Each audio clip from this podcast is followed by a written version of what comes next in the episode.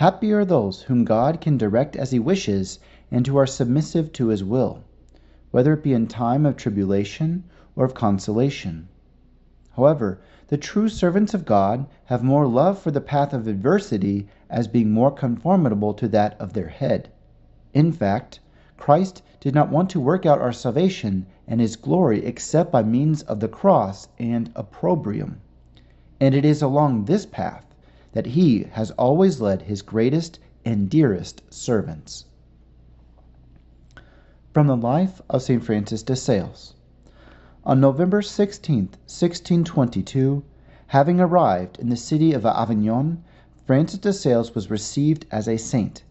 The vicar legate of the Pope welcomed him with true brotherly friendship, and the entire population, encouraged this by his example, multiplied marks of respect for him.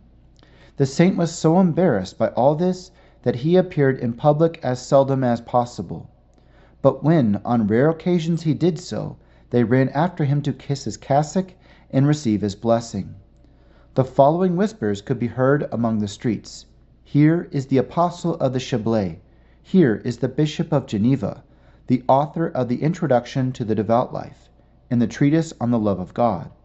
Here is the founder of the Visitation, the one who has worked many miracles. What a privilege it is for us to have him with us. Canon Roland has testified that one day the saint's humility had to suffer a great deal. Not being able to put up with all this public acclamation, the good bishop hid himself in a bookshop under the pretext of buying a book. How true is the saying of Solomon Vanity of vanities, and all things are vanity. The number of fools is truly unable to be numbered in this life. If I had sufficient courage, I would do something ridiculous to disabuse these poor people. But one must live as a sincere Christian and not act as a wise man to be praised or the foolish man to be laughed at. We must keep serving the Lord in all simplicity.